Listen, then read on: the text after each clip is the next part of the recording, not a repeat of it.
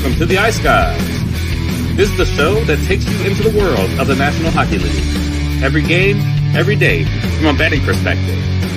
With pro sports handicappers, Ian Cameron, Alex B. Smith, and various guests from the world of hockey and sports betting. And now, here's your host, Ian Cameron. Welcome to the Ice Guys, Thursday, January 11th. Ian Cameron, Alex B. Smith, Matt Robinson with you, ready to break down the Thursday NHL card. A big one, as usual, on a Thursday. Uh, we've got ourselves 13 NHL games uh, taking place tonight. We'll break those down in just a moment. Uh, but first things first, Alex, welcome back. You were off yesterday. Yep. We had a great uh, reunion with Ray Bryce yesterday, uh, and he gave us a, uh, a great lowdown on the way things are going in Europe. And I'm telling you what, I learned some things listening to our guy Ray Bryce, friend of the show yesterday. What a fucking grind it can be playing lower level pro hockey over in Europe. I mean, my goodness, it's just it's tough. It's not easy. It's culture shock. It's uh, coaches that sometimes you know hate your guts, and he's had that over in Hungary the first part of the season, and as he get to the German league, and now the team's struggling, and they're not, probably not going to make the playoffs, and he's at a point in his life where he's wondering what's going to be next for him.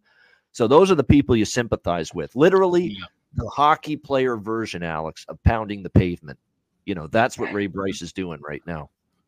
Yeah, and you know it, it's it's fascinating. We talk about it, and of course we've had all these different players on over the last couple of years. Like you said, guys that are playing for the love of the game and grinding it out at some of these lower levels, the, the SPHL, uh, the ECHL, going over to Europe, and so you think about you know the grind of the minor leagues here in North America.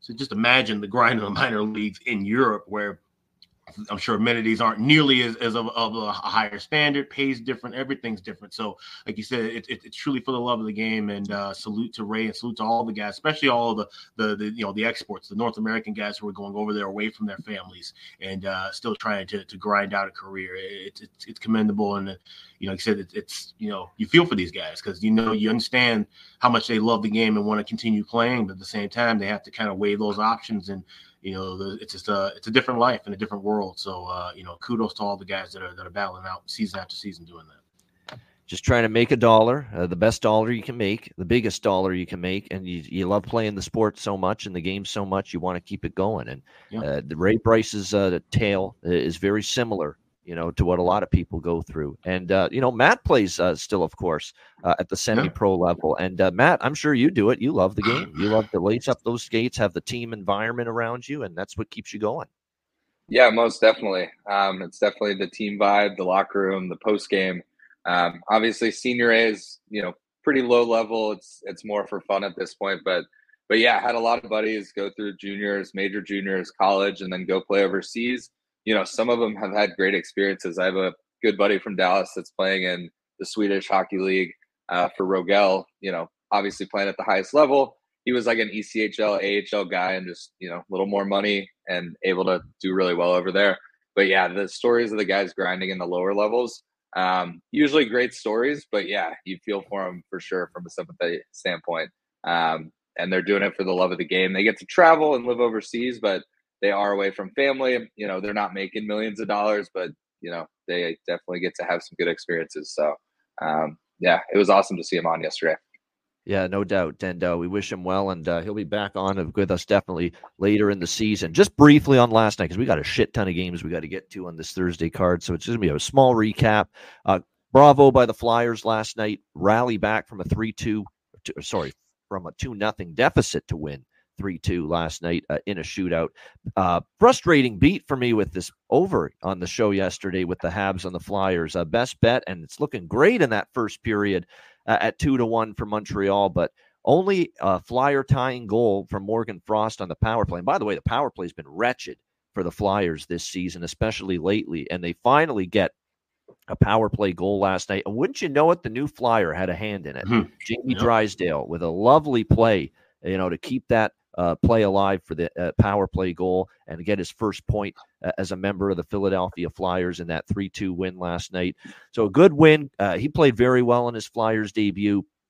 But the headlines, I guess, after the game were well, first of all, earlier in the day regarding the Cutter Gauthier stuff, he said in an Anaheim Ducks podcast that was welcoming him to the team that this notion that Kevin Hayes uh, told him, you know, some bad things about the uh, co- Tortorella, the coach, the team, whatever, and influenced his decision uh, to be traded out of Philadelphia was just BS. It wasn't true. He basically said Kevin Hayes had nothing to do with my decision uh, to basically uh, get traded and ask request to leave Philadelphia. He didn't influence my decision either way. It was perpetuated by a rumor and someone uh, that does a flyer podcast claiming that uh, he had a source that was telling him uh, that Kevin Hayes influenced Cutter Gauthier's decision to request a trade. Cutter denied it, and then of course Tortorella uh, saw the reporter who uh, you know basically uh, got, thought he had that source and had it correct, and basically gave him hell for it, which was a great uh, last night and stuck up. And what I love about what Tortorella said is that Kevin Hayes and him were always that that was a fraught relationship with the player and the coach when Kevin Hayes was a member of the Flyers. He he benched Kevin Hayes many times. There were many times that that relationship just wasn't working. You know, Tor, uh, Hayes wasn't playing the way Torts wanted him to, uh, and I'm sure Hayes probably felt that hey, it's the coach kind of not giving me a fair shake at the end. And you know what? How that can just devolve and erode a relationship, and that definitely happened. And sure enough, of course, Hayes gets dealt to St. Louis, and he's no longer a Flyer. And yet, despite the working relationship, you know, roller coaster and rocky road that it was between Torts and Hayes, Torts still thought enough of the man and the human being that is Kevin Hayes to come to his defense last night and with those false allegations that he influenced that trade and stand up for him and call him, you know, he's a good man. We had our issues. He's a good guy. He doesn't deserve to be put through this. Uh, and now because he's been put through this, you got this insanity here with death threats and all this shit that, yeah. you know, it's just insane now. We're seeing this across the board now where it's just people are just so sick in the head in 2024, especially when they're using social media and they'll just threaten anybody that they feel, you know, is, is has done them wrong or as, you know, uh, uh let, requesting a trade from a team. I get you're pissed at Cutter Gauthier, and you would be pissed if you assumed which you apparently did incorrectly, that what Kevin with what the report was that Kevin Hayes influenced the trade, would you'd be upset with Kevin Hayes too? That doesn't mean you threaten anybody with death threats. Ridiculous. It's totally asinine. It's uncalled for. It, it shouldn't be something that is allowed to be tolerated in this society. Uh, and it's just disappointing we see that shit every time a fan gets their back up. Let's threaten the player. Let's threaten the coach. Let's threaten, you know, someone in the organization. It's just ridiculous and it's I, I, I wish I could say it's got to stop. I wish I can say it will stop. It's probably not going to because there are truly some sick and demented people out there, and, it's really that's all you can say. And unfortunately, I don't know if anything's going to change in that regard. Uh, but it was well handled by Torts. I applaud him for coming to Kevin Hayes' defense there, despite the fact that, like I said, their business relationship didn't end uh, on the best of uh, terms. Uh, that was wonderful to see. And then quickly, the other games, a brutal um, night for Minnesota and Jesper Wallstedt in his uh, NHL debut. Credit Terry Edelman. Uh, and I know he's smiling. Matt, the Stars fan, he should be seven to two, beat down over the uh, Wild. I'll tell you what, we've Terry can be a little emotional, sometimes too emotional about his team. We've all seen that before. But I will say about him is that he knows his team, and he said it a couple of days ago. I saw one of his posts. It's that you know, he thought that Wallstedt shouldn't have been given this start against uh, Dallas last night, and uh, sure enough, kind of looked that way. He probably shouldn't have been in there. It's a tough spot to put him in there, and it was a rough night, but it was bad all around. I mean, Minnesota's giving up odd man rushes, breakdowns galore. I mean, letting you know uh, multiple stars players just in on the goalie one on one. You just can't have that happen. Uh, and you're going to have a rough night, especially when you have the finishing ability that some of the stars players do. Uh, and we saw it last night in that 7 2 game. And then a very impressive. I thought it was a domination, and if not for um, the performance of Jiri Patera, who was very good, I thought for Vegas last night, could have been six nothing Colorado. They dominated that game, start to finish, and a nice solid three nothing shutout win for the Avs last night in that game. And a tough beat for me with Drouin. How many fucking chances did Drouin have to score a goal last night? And there I am with plus 260. He's hitting posts. He's uh, missing wide open nets. And I'm like, oh my gosh, man, fucking put it in. Finish it finish one of these damn things, and he just couldn't do it last night. Uh, Alex, thoughts on uh, the Wednesday card? Yeah, so like I said, that Wild Stars game, uh, a crazy one. Obviously, once again, not being able to cash the first period over, and we saw a goal called back uh, early in that in that contest would would have made it one nothing Dallas. Uh, Minnesota's video team reviewed it over, saw that it was offsides, but puck don't lie. Dallas ended up getting that goal right back. So it's kind of unfortunate. We probably could have been looking at another first period over and a two nothing Dallas lead. Instead, it's one nothing, and then the floodgates open from there. And uh, you know, it's like you know, Terry. Shout out to him. He, he called that saying uh, Wallstedt should have got the start, and I also kind of agreed. I thought Wallstedt should have gotten the start at home. Give him that debut in front of the home crowd. This there's a ton of Wild fans here who have been anticipating seeing this kid for a while, and I think that momentum would have kind of fed over, and we probably, you know, more likely would have seen the Wild win that game at home.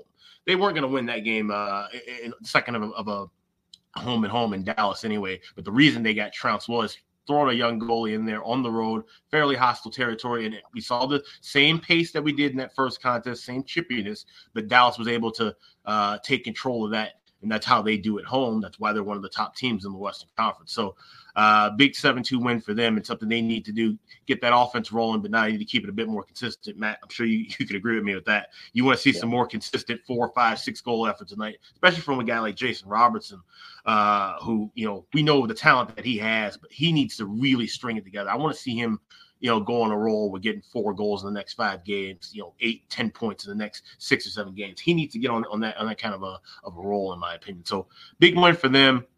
You look at that, uh, you know, Colorado Vegas game. I had the team total over three and a half. Really like that spot, especially with Jiri Patera. And I said, he played very well.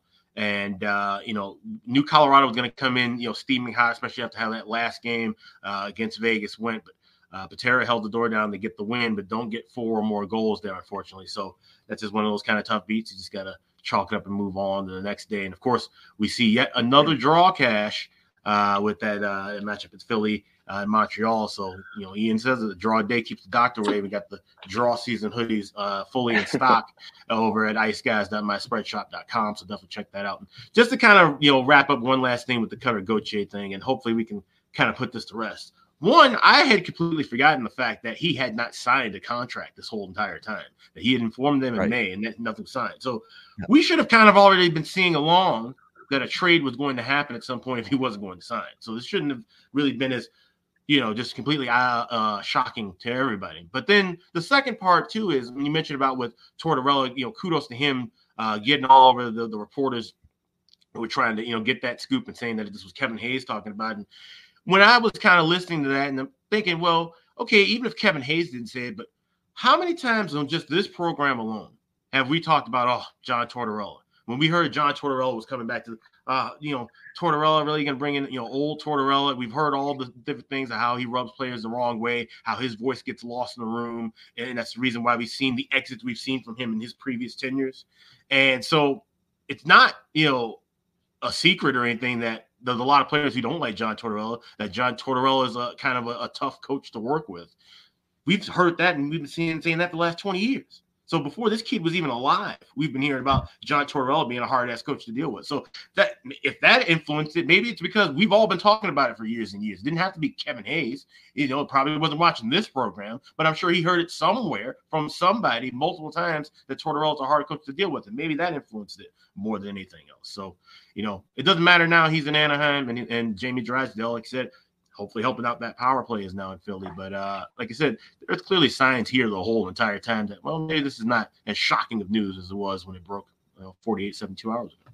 No, they could read the tea leaves and you could see that Cutter Gauthier was never really totally locked in and invested to be a Philadelphia Flyer uh, long term. There's no question about that. And it's like you're right. It's we're not splitting the atom. You're figuring out that John Tortorella and players that he's coached in the past have had some issues, have had bumped heads and, and, there's guys that have just not been cut out to play for John Tortorella, and they can't take the tough love and the hard ass coaching uh, and that, and that's sometimes where the relationships splinter. But at the end of the day, the root of it all was shown in that press conference last night. That deep down inside that rough exterior, that rough, tough exterior, there's a care for the player and the human being and the individual for John Tortorella. For even the ones like a Kevin Hayes, where there was just a bad relationship working wise, you know, player and coach. And he still said, good man, good man. He shouldn't have to go through this bullshit right now uh, today with these false allegations. And he said that even though they had those issues working wise. And that tells you all you need to know. Mike Babcock ain't doing that. Mike Babcock's a bully.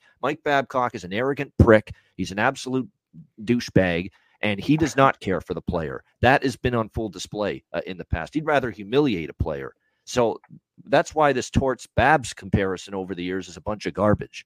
Okay. Yes, Torts is tough, tough coach, demands a lot, but he demands a lot because he pushes the player to be the best fucking NHLer that they can be. Deep down inside, there's a care for the human being. There's not that shit with Babcock. I can tell you that.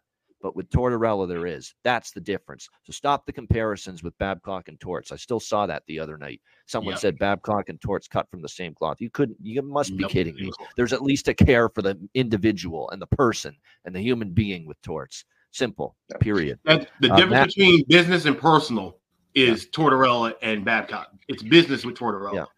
Yeah. Hundred percent. Uh, Matt, thoughts on last night? Yeah, and just to reiterate that, I, I thought Torch did a great job with his response. Um, and when you say business and you know personal life, uh, if you want to talk shit about Kevin Hayes because he missed a backdoor open net, go for it. He's a professional athlete. Once you start getting personal, you know I hate the keyboard warriors on social media. You know they're everywhere. Like Ian mentioned, I don't think they're going anywhere, but uh, I wish they would.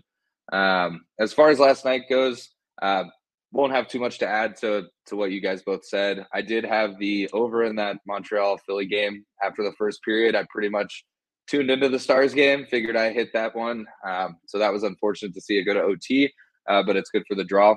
Good for the draw, but I wanted that over at more than the draw. Yeah, for draw sure. Help minimize the damage, though. I will. Say um, and then coming into the Stars Minnesota game, uh, I mean Minnesota's just banged up. I have some good Minnesota fan friends that are like, yeah, congrats on beating an AHL team.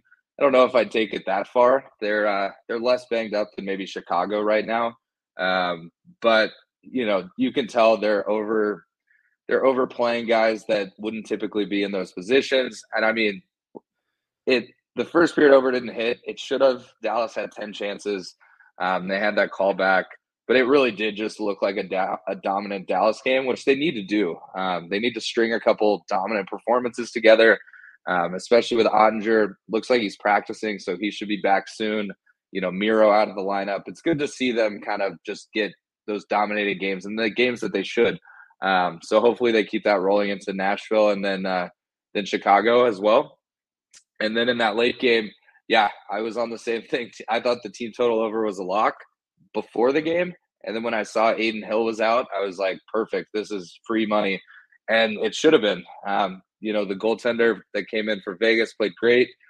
I, I think the Avs maybe hit five or six posts in the first two periods. Like I thought I could have hit in the first period, maybe.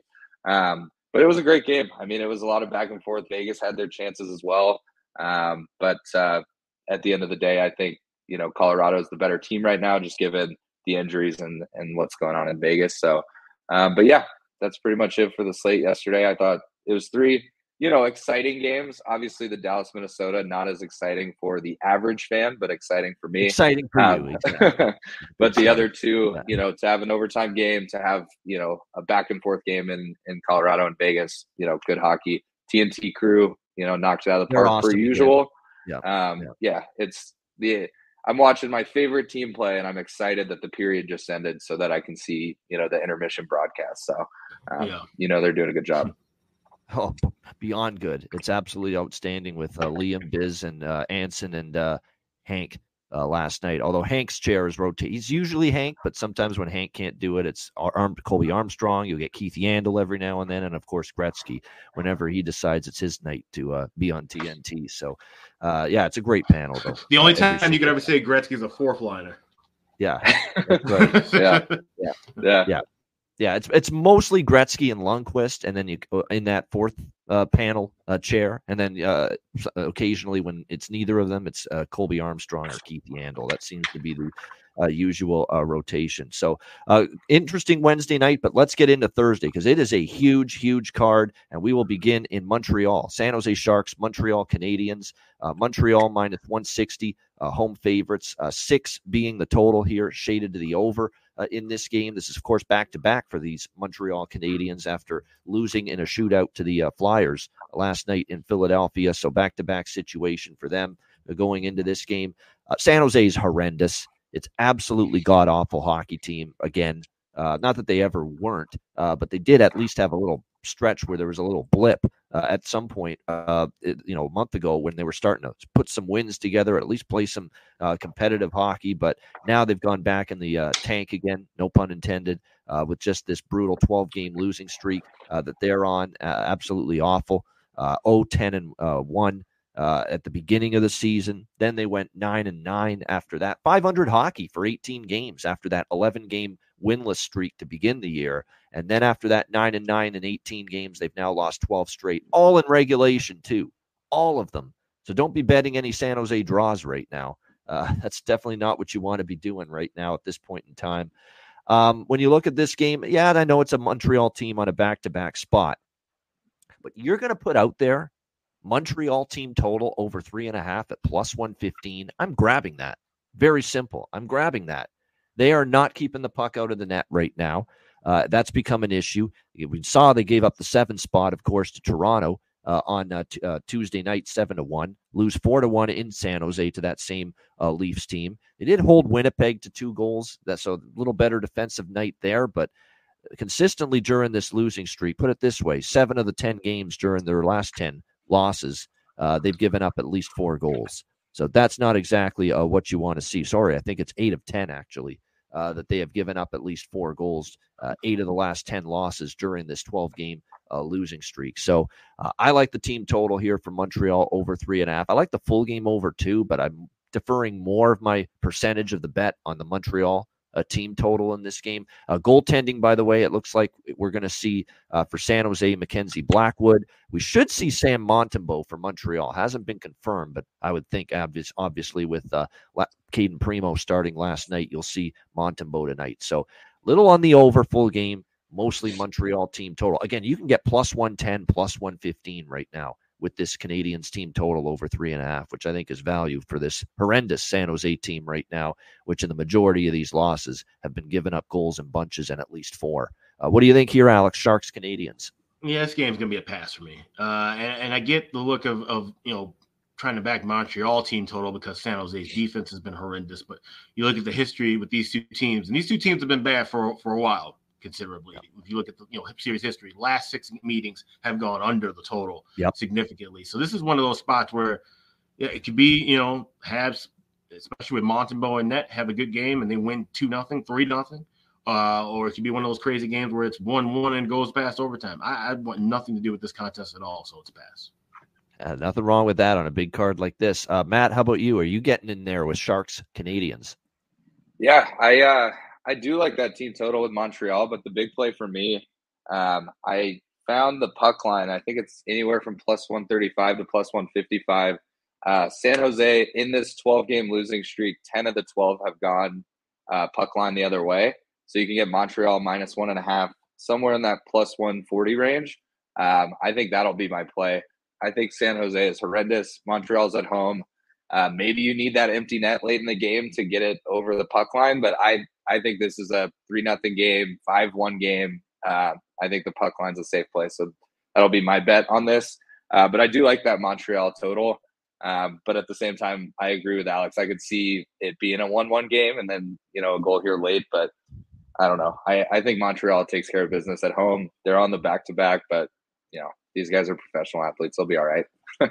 so yeah, and yeah, no doubt. And uh, as far as props go, I mean, I've talked about Slavkovsky for a while, and uh, and Anderson. Uh, you know, they're still undervalued. Slavkovsky nearly had one last night against Philly. Uh, Cuban in the chat. Look, Mike Hoffman has been an absolute disaster here for the uh, San Jose Sharks. They got him to get to score because he doesn't do anything else well. He doesn't back check. He doesn't play great defensively away from the puck. Uh, he's not always you know, uh, physical, but he's got to be score goals for this team, and he hasn't been doing that consistently for the Sharks. But you're right; he's up against his former team. He was with Montreal, uh, traded away to San Jose, so the former team angles in play. I could see, I could see it taking a shot with Mike Hoffman. I just wish he was more of an offensive impact player for the Sharks than he's been, especially for a team that's crying out for more offense uh, on a nightly basis. All right, Vancouver Canucks, Pittsburgh Penguins. Pittsburgh minus 130 home favorites. Uh, the total here sitting uh, at uh, six and a half, uh, shaded to the over uh, in this one. All right. You know, what am I missing here? Like, really, what the fuck am I missing here with this price and this number where it is uh, between the Canucks and the Penguins? Um, the, the Pittsburgh Penguins are an inconsistent, up and down, erratic squad. They've been that way all year. They can't seem to get everything to work and function properly game in and game out. You're going to see Pittsburgh have nights where they score five goals, but then they give up six and they lose, uh, like an Ottawa game where they lost 5 4, you know, late December. Then they're going to have a game where, you know, they uh, only give up three goals to the Buffalo Sabres, but they only score one. Uh, you know, they have these games where it's just you know, absolutely uh, inconsistent the level of play at both ends of the ice, offensively, defensively. Uh, now their power play has definitely been a lot better. Uh, they've gotten a power play goal in four straight games, uh, and that has really improved significantly since that horrendous drought that they had uh, with the man advantage. But there's no way I'm stepping in front of the Vancouver Canucks as a plus money underdog here uh, against a Pittsburgh with a Pittsburgh team that you can't trust night in and night out. Uh, I know they had a nice four to one win in Philly the other night. It was a pretty impressive performance overall, and they are actually uh, five and two in their last seven games, seven and three in their last ten. So they've actually played all right, but they are not the better of these two teams right now. And all the Vancouver Canucks do is they keep finding ways to win. And I keep, you know, hearing this narrative flying around out there that what Vancouver's doing is not sustainable. They have to come back to earth at some point. They have to regress, and their their shooting percentage is off the charts.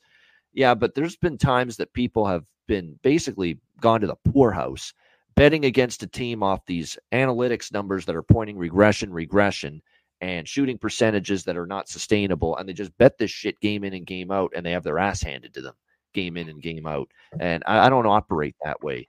Yeah, could, there could be some regression here a little bit at some point, but you know we're we're talking if the reverses if the roles were flipped here and Vancouver's minus 130 instead, then maybe I'm not on it. But because of the price is where it is, I'm on the Vancouver Canucks here, plus 110. This is just a team that is better than Pittsburgh right now. I trust their goaltending more night in and night out than Pittsburgh right now. And I know Alex Nedeljkovic, who's going to start for them uh, tonight, has a 2.5 goals against, 922 save percentage. He's played pretty solid. Uh, for this team, uh, and he's won each of his last uh, two starts against Boston and Philly. But keep in mind, the Boston game he gave up five, but they won that game because they outscored their goaltending issues. Um, to me, it's just a disrespectful price to a team that's been one of the best NHL teams all season and doesn't seem to be going anywhere. Do they look like they're falling apart? Do they look like they're really uh, having their issues right now as far as uh, you know a regression and a skid and a slump and whoa, this team ain't anything what they've been all season? No, they just went to New York to the Rangers and the Islanders and then to Jersey before that and swept the tri-state trio, which is very difficult to do. Um, they're just a better squad right now. Win or lose, I'm fine. I'm very content taking plus 110 here with Vancouver in this game. Uh, what do you think here, Alex? Canucks Penguins. Yeah, there's a couple things I like in this game. Like I said, this price is, is pretty crazy. Uh, I, I, like Vancouver. I got plus 110 on the money line. I also have team total over three and a half at plus 125, which is available at Bet Online. See as high as plus 129 at Pinnacle. Uh, I think that's a great number to look at, especially you talk about Nedeljkovic, who's just been the epitome of, of, of erratic uh, in, in, net for the Pens this year. So this is definitely one of those spots. I also like the first period over, but I want to grab that in game. We're seeing that number uh, rightfully in its right place between a dollar forty-five to as high as one seventy. I'm even seeing some twos floating around as well. So want to wait and try and grab that in game. But I think Vancouver takes care of business here, and I think they'll be able to uh, put up quite a bit of goals here. So I like Vancouver team total over three and a half at plus money, and I also like the Canucks to win at plus money. Yeah, I feel I, am going to split it up as well. Not just money line plus 110, but that team total is a pretty good price, in my opinion. Uh, also, in that uh, plus, actually, a really, really good price. Even better, I think, than the money line with the uh, Canuck team total. Uh, asking them to get four goals here tonight, which is something they're very capable of. And obviously, we saw them uh, accomplish that feat uh, in the tri state sweep that they had just recently. Yeah, I'm seeing plus 128 for Vancouver Canucks over three and a half uh, team total at um, Pinnacle right now. So that is just an outstanding price. And like I said, we've seen this team score five, six, and six in the three games so far uh, on this uh, road trip. Uh, Matt, what do you think here? Canucks Penguins. Yeah, I love both of those. Um, I I saw Demko's in net for Vancouver. He's been playing lights out. Um, I I don't understand. This is one of those we were talking about before the show. I, I don't really know why it's plus one ten. Um, maybe there's something that I don't know, but looking at injury reports, everything seems to check out. So I'm definitely going to be on the money line. I do like that team total being plus as well. Um, as you mentioned, you never know the Penguins you're going to get, but it's pretty consistent that the Vancouver Canucks are going to put four or five on you. Um, and and Pittsburgh is is not, uh, you know, they're not uh, keeping it out of the net as well as they could be. I mean, there are a couple glimpses of it, uh, but they're also you know giving up seven or eight on random nights. So um, I think there's going to be goals. The reason I don't like the total is because we don't know what Pittsburgh we're going to get. Are they going to lose five four, or is it going to be a five nothing route by Vancouver? Um, but I feel like anything on the Vancouver side safe, and so those bets at plus money are are easy picks for me. Yeah, I do have a small lean here to this Penguins Canucks as well. First period, both teams to score because I could see Pittsburgh here maybe finding the back of the net early. Demko hasn't been nearly as good the last few starts. He hasn't been terrible, but he's just not been that just dominant self we saw uh, earlier in the season. But I still trust him uh, hundred percent more than I trust. It's a long road trip. yeah, I think that's got a lot to do with, with this line between Pittsburgh being a public team, as I mentioned in the chat, and this is just this is the longest road trip of the season for the Canucks, the fifth of, uh, of an eight game trip. So I think people are kind of looking more into that than anything else.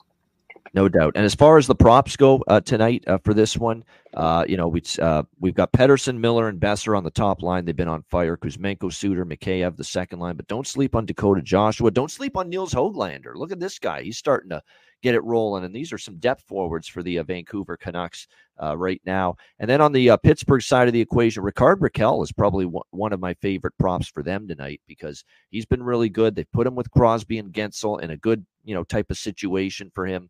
Uh, Drew O'Connor probably a little value as well with Malkin and Rust as he's on the second line. So those are some of the props I'd be uh, looking at here with Canucks and Penguins.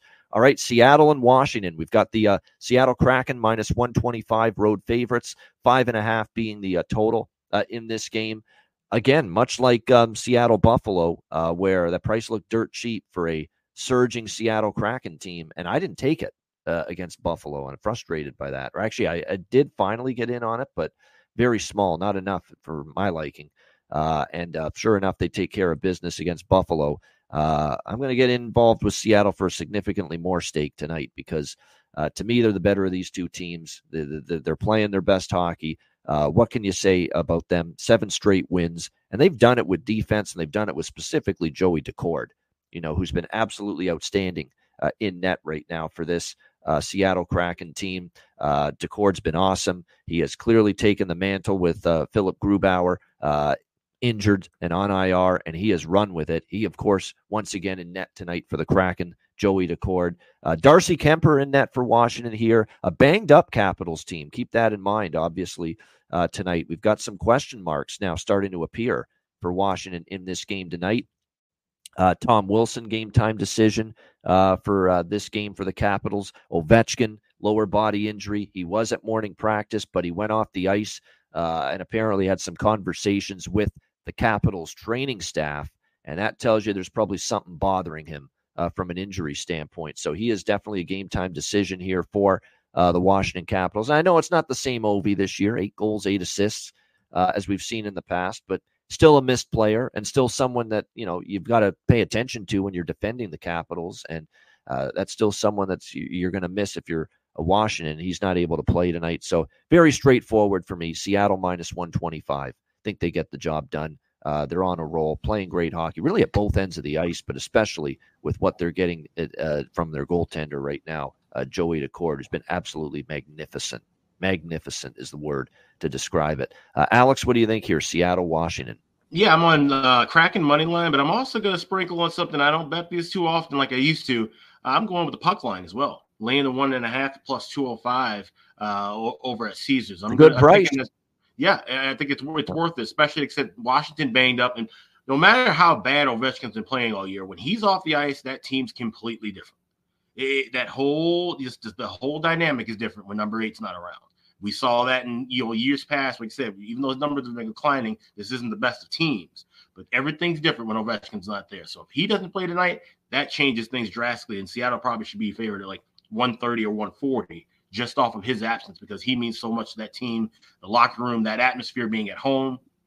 So Seattle wins big here. I'm going to lay the a dollar twenty five, and I'm also going to lay one and a half at plus two hundred five on puck line.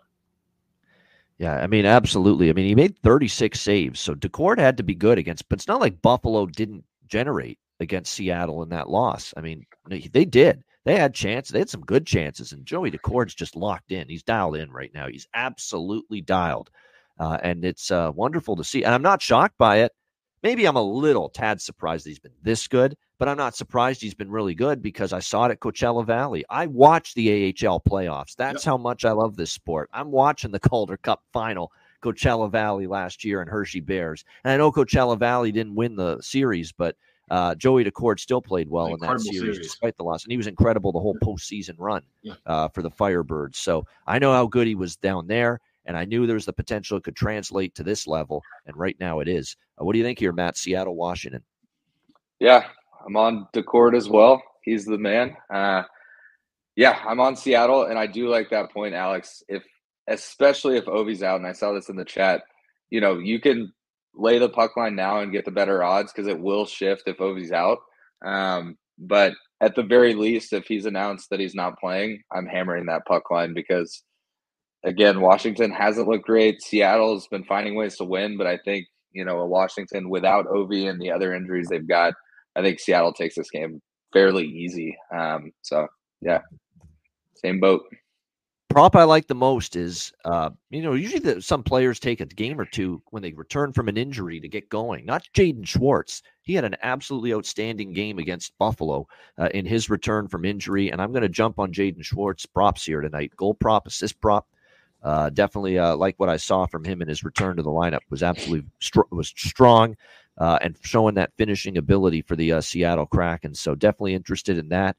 Uh, Eeli Tolvanen has five points in the last three games. Vince Dunn, Vince Dunn is really starting to heat up. And how about Yanni Gourde too? Yanni Gourde's a, a funny, funny player because he's just he can all of a sudden out of nowhere start to streak as far as goals go. go. Three goals in the last four games for Yanni Gourde. So there's some interesting value. Dunn, Gourde, and Schwartz, I think, for Seattle. I'm interested here as far as the props go uh, in this game tonight.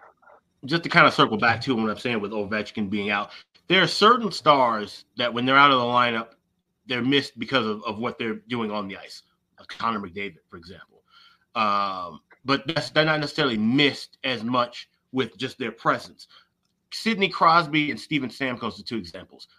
World class players, top leaders, but they've been out for a lot of times. We've seen them deal with injuries over the years, and those teams are able to still kind of step up and rise. You look back at, at, Washington without Ovechkin throughout the years, no matter how good or bad he's been, whole different feel. It's the same thing like when Jonathan Toews was missing with the Hawks. It's if a Brad Marchand, the, the times that even back in the days when he was still being an asshole, licking people, doing crazy shit, getting suspended, there was still a difference with him off of the ice. And that's the difference here with Ovechkin. Ovechkin's not going to put up the same big numbers, but his presence on the ice is sorely missed. So people are saying in the chat that, yeah, he's not the same Ovechkin. No, but his presence is what matters more than even his play on the ice at this point. And you do see a difference even now, 18 years later, when he's not on the ice. Agree. I do. Agree. Yeah, definitely. And it's still missed. And speaking, of, it's not all bad for Washington on the injury front. They do get TJ Oshie back. TJ Oshie is back tonight for uh, Washington, but and it's funny, everyone's talked about how Ovechkin's dropped off, Ovechkin's declined. TJ Oshie has really declined. Prior to his in now, I know he's been out for a while, but even prior to his injury, he's got two goals in like 21 games this year for the Washington Capitals. So no one's talking about that. We can't wait to just talk about how number eight has fallen off a little bit this year. No one said shit about TJ Oshie. Two goals yeah. in 21 games. No one says that damn thing about it to be fair though, Oshie's had a lot of injury issues lately yeah. that have kind of stacked yeah. up, and it seems like Oshie might be in that same boat where Sir Patrick Kane was, where he just yeah. never got a chance to heal. So we don't know how long he's been dealing with injuries, or or if everything's still just completely you know good. Does he need to have surgery and he's delaying it? I think that's the difference. Ovechkin, we've never seen him deal with a, a real significant injury in his career. So the drop off is more significant and noticeable because well, we we can't blame it on anything. You know what I'm saying? At least TJ Oshie, oh, he's had all these injuries and, and different things and moving around and up and down the lineup. That's the difference. That's right. So Oshie's back. Of course, Pacioretty came back a few games ago.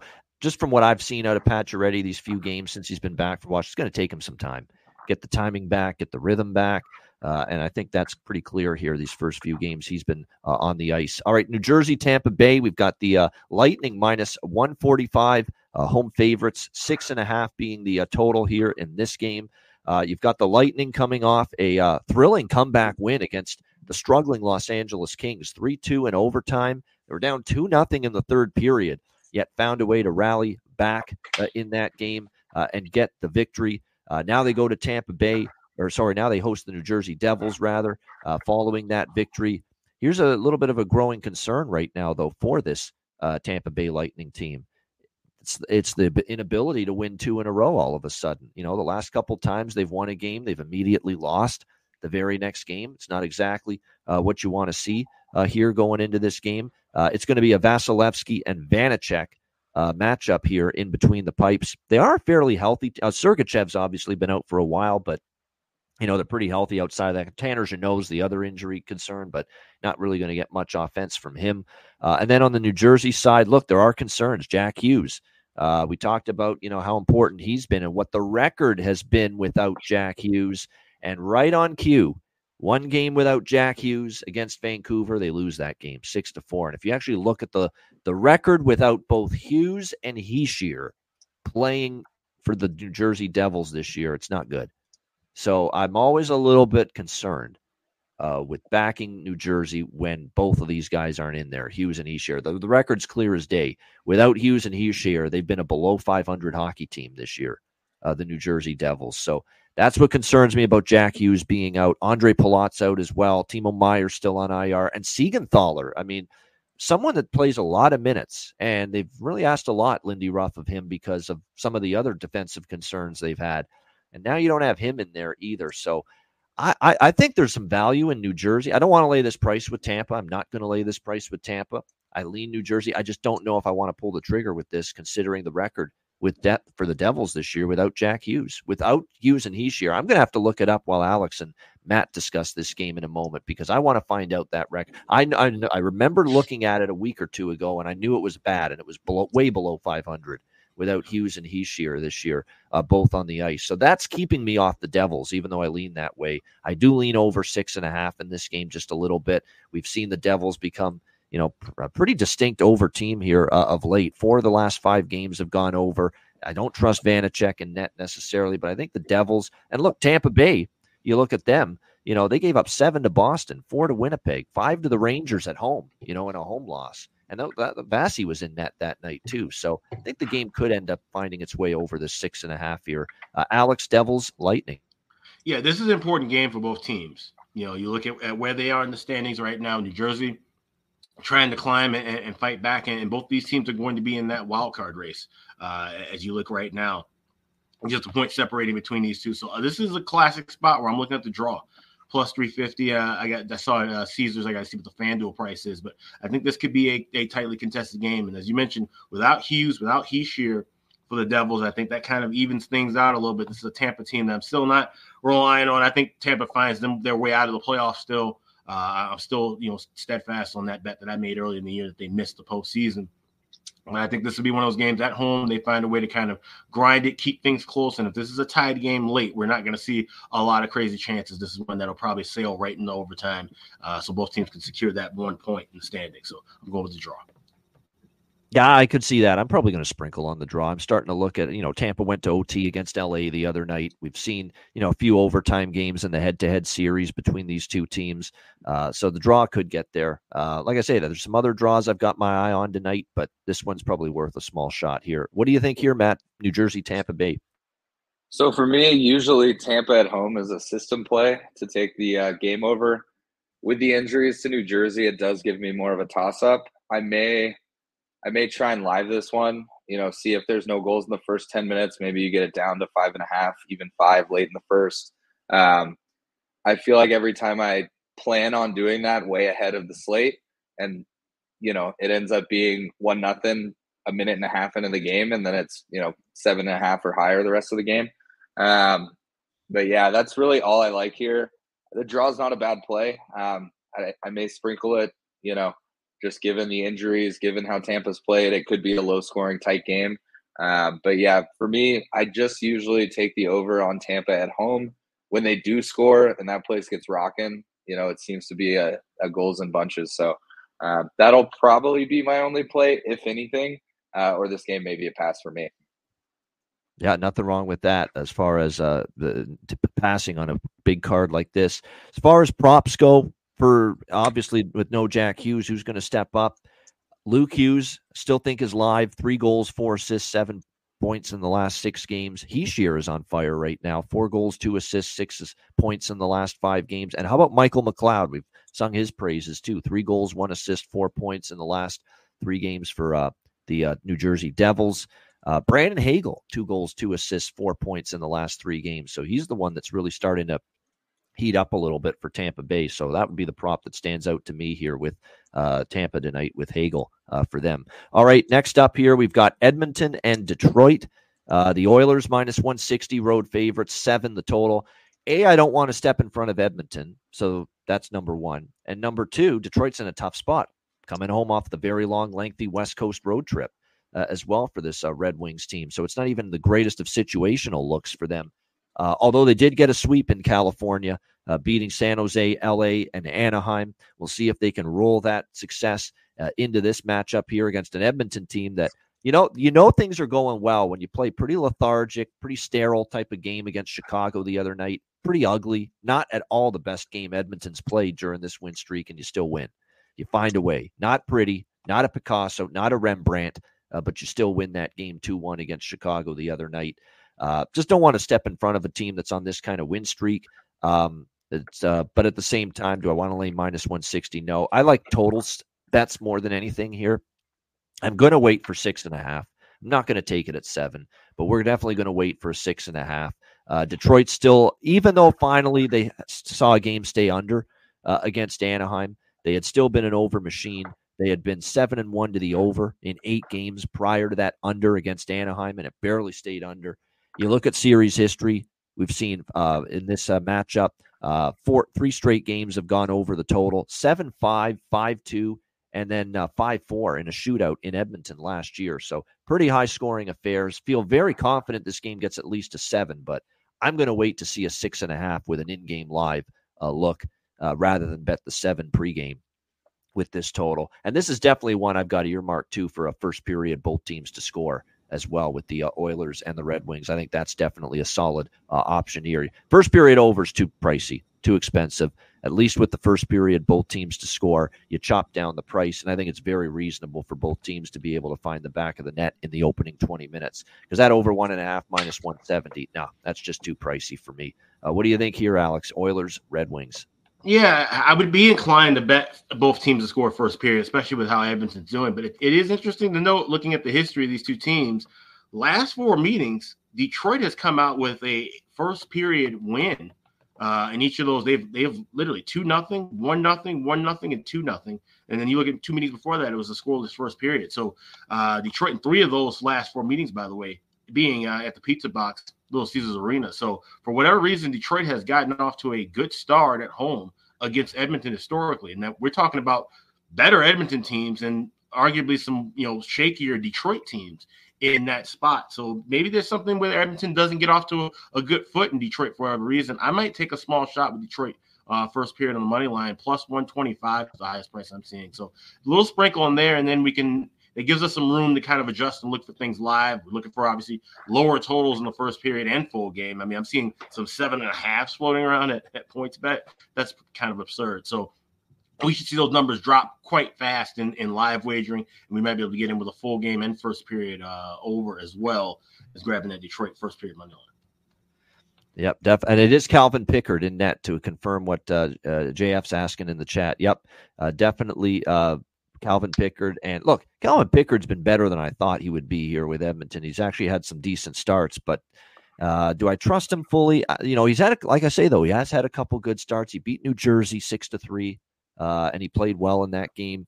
Um, Anaheim seven to two. He was in net for that game. Um, no question, he played well. He also had a home win against New Jersey, four to one in December. He did have one really rough game, and that was the Florida game at home. They lost five one uh, in December. I still think you know I trust Skinner more, especially the current version of Skinner. The current iteration of Skinner has been terrific. He's been excellent, but I don't trust uh, Pickard as much, but it makes that uh, first period both teams, like I say, first period both teams to score. I really like that because I think Detroit can score early, but I don't know if they're going to keep Edmonton off the scoreboard early. Lyon's been kind of not as good as he was pre-injury. Uh, Alex Lyon, he's been oh, he's been all right. He hasn't been as good. So I think the Oilers might be able to find the net as well in the opening period. That's that first period, both teams to score. I think it's even bet, the best bet to go with in this game, even better than waiting for that live six and a half with the over. What do you think here in this one, uh, Matt? Edmonton, Detroit. Yeah, I think that best bet is a uh, is a good pick. I think there's there's going to be a lot of goals. I'm not super afraid of the seven, um, but I would prefer to live it at six and a half if it happens. But with these two teams, I mean, there could be two goals in the first five minutes. So um, I think best uh, both teams to score is a great bet. Uh, don't really like either of the sides. You know, Edmonton's been playing better. Detroit's at home. You know, I could go back and forth. I can definitely respect that first period, Detroit. Maybe they come out hot, score two, Edmonton scores one, something like that. Um, but yeah, as far as you know, this game, I think both teams to score in the first, or if you if you find the over at six and a half, maybe you sprinkle it I've seen it some places, but it's like minus 170. Uh, so definitely would want to live that one. So, yeah. Uh, you know what? You saying back and forth reminds me of the great, uh, you basically, the late, great Aaliyah. Great singer she was. You know, you Aaliyah this game back, back, forth and forth. Yeah, exactly. That's uh, that's what you're doing. Back and forth on this game, right, Matt? hundred uh, percent with uh, Edmonton and Detroit. Uh, for me, first period, both teams to score. Uh, like I say, I really like that. And like I said, I'm going to wait for a live uh, six and a half there uh, with uh, this one. As far as the props go in this game, um, Perron, I still think Perron's, you know, uh, undervalued. He's been uh, two goals, two assists, four points in four games. Lucas Raymond, goal, five assists, six points in the last five games. Certainly from an assist standpoint, he's been really good. Uh, for Edmonton, um, you know, it's funny the the the Foegele McLeod combo, which was really starting to score a lot of goals. Uh, they've calmed down a little bit, but I still think there's great uh, value as far as uh, both of them. Uh, right now, uh, M- Foegele and McLeod uh, on the Edmonton side. their lineup, because they've been winning, really hasn't changed all that much. So it doesn't really open up a ton of opportunities for that bargain bin value. You know, Kris Knoblauch's not going to change a winning formula, so not as much. you know, with the lineup changes for them. For Detroit, like I said, Perron, Raymond, uh, you know, Robby Fabbri scored, you know, on that road trip, and I know him and Veleno they're down on the fourth line. It looks like tonight, but you can't argue that they've they've chipped in offensively. So you're definitely going to get some value with their props tonight uh, in this game. All right, Ottawa and Buffalo next up. We've got the Sabres minus 125 home favorites, seven the total here, shaded to the under. Now, this I jumped on last night as far as the total. I got over six and a half minus 135 last night. I figured, I don't know if this is going to stay put. And sure enough, it hasn't. It's basically moved to seven everywhere. So thank goodness we locked this one in last night. I say now, though, you do what I plan to do with the Edmonton game, and that's wait for a six and a half if all you can find is seven. I'm also gonna, and gosh help me, because it seems like every time I've bet Buffalo lately, it's the kiss of death.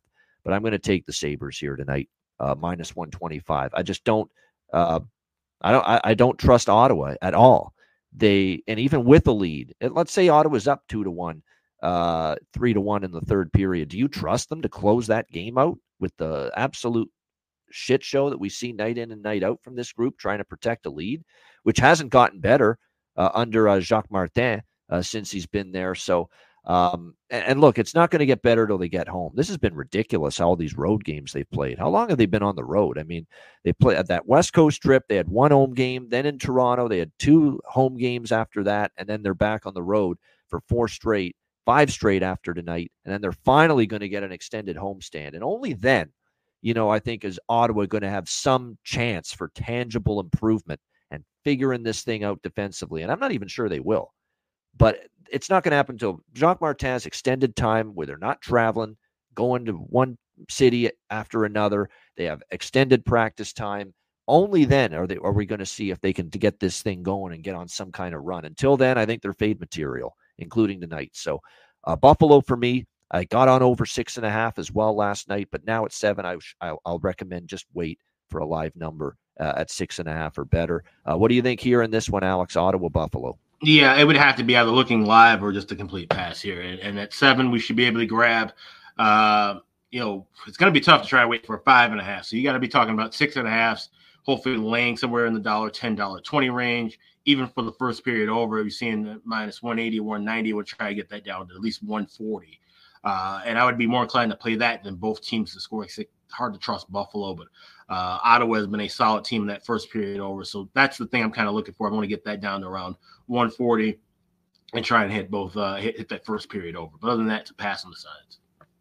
All right. Uh, what do you think here, Matt? Ottawa Buffalo. Oh, you know what? I think we did just Matt's uh Matt's uh, internet. Yeah. Oh, we got it. We got you. Yep. Yeah, it sort of froze up there towards the end of Alex's uh Alex's play, but yeah, I don't. Again, there there was a time that when anytime I'd see a seven, I'd usually take it just because I think you know those goals come in bunches in those games. This one, Buffalo's two back and forth. Ottawa, same thing. Like some games, you know, this could be a six-five game, could be a two-one game. Um, I do like it at six and a half, so I might try and live it, but no, no real initial play here, and no play on the sides um, for me at this point. And we've got Forsberg and uh, Luukkonen uh, in net, so it's going to be Anton Forsberg for Ottawa, Ukko-Pekka Luukkonen for uh, Buffalo here in this game. You know what I'm doing with Buffalo? I said I'm on Buff. I am on Buffalo money line. I'm splitting that up.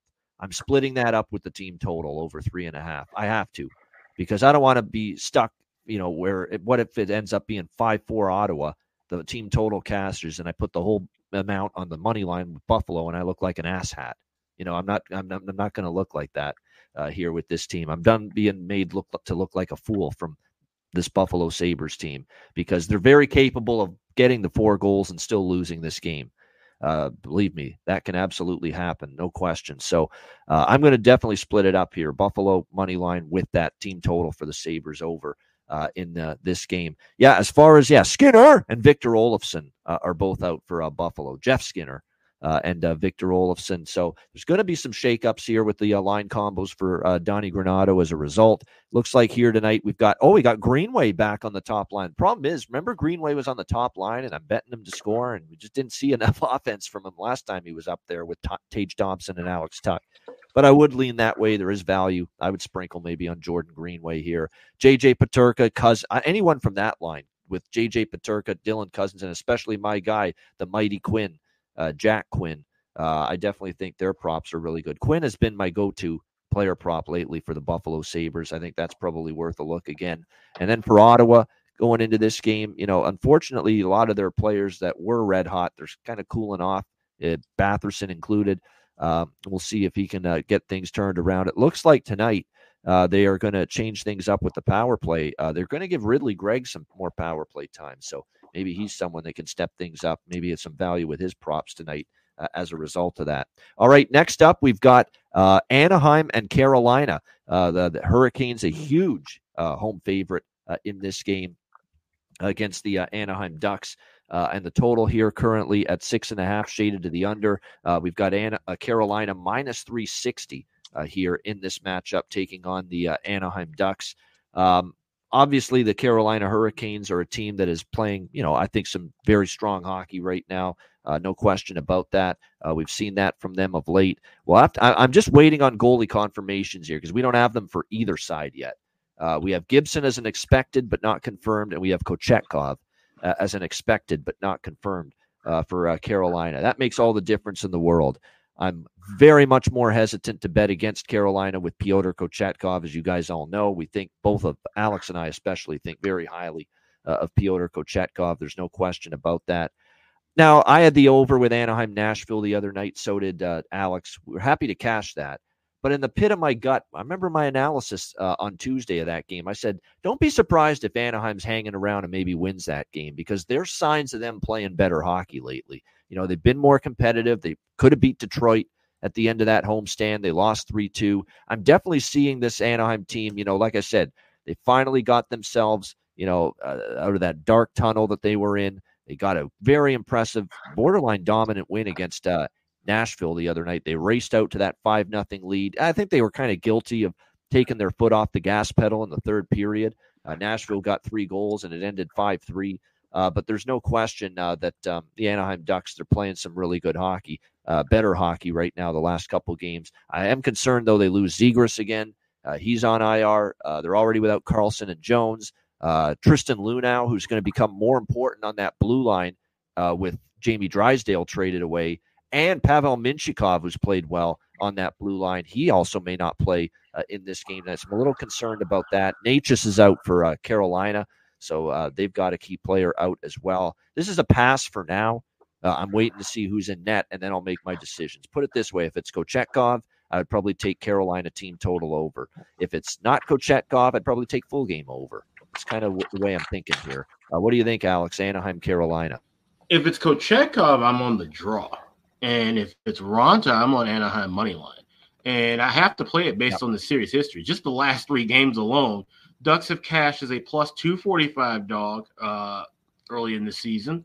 Last year, as a plus 400 dog won in Raleigh 3 2 and yep. then a four three win at home uh, past regulation. So at plus plus two fifty dog. So they have dominated uh, this series history for going back several years, and in ninety percent of the games I'm looking at, they've been underdogs. So at this big of a, of a price.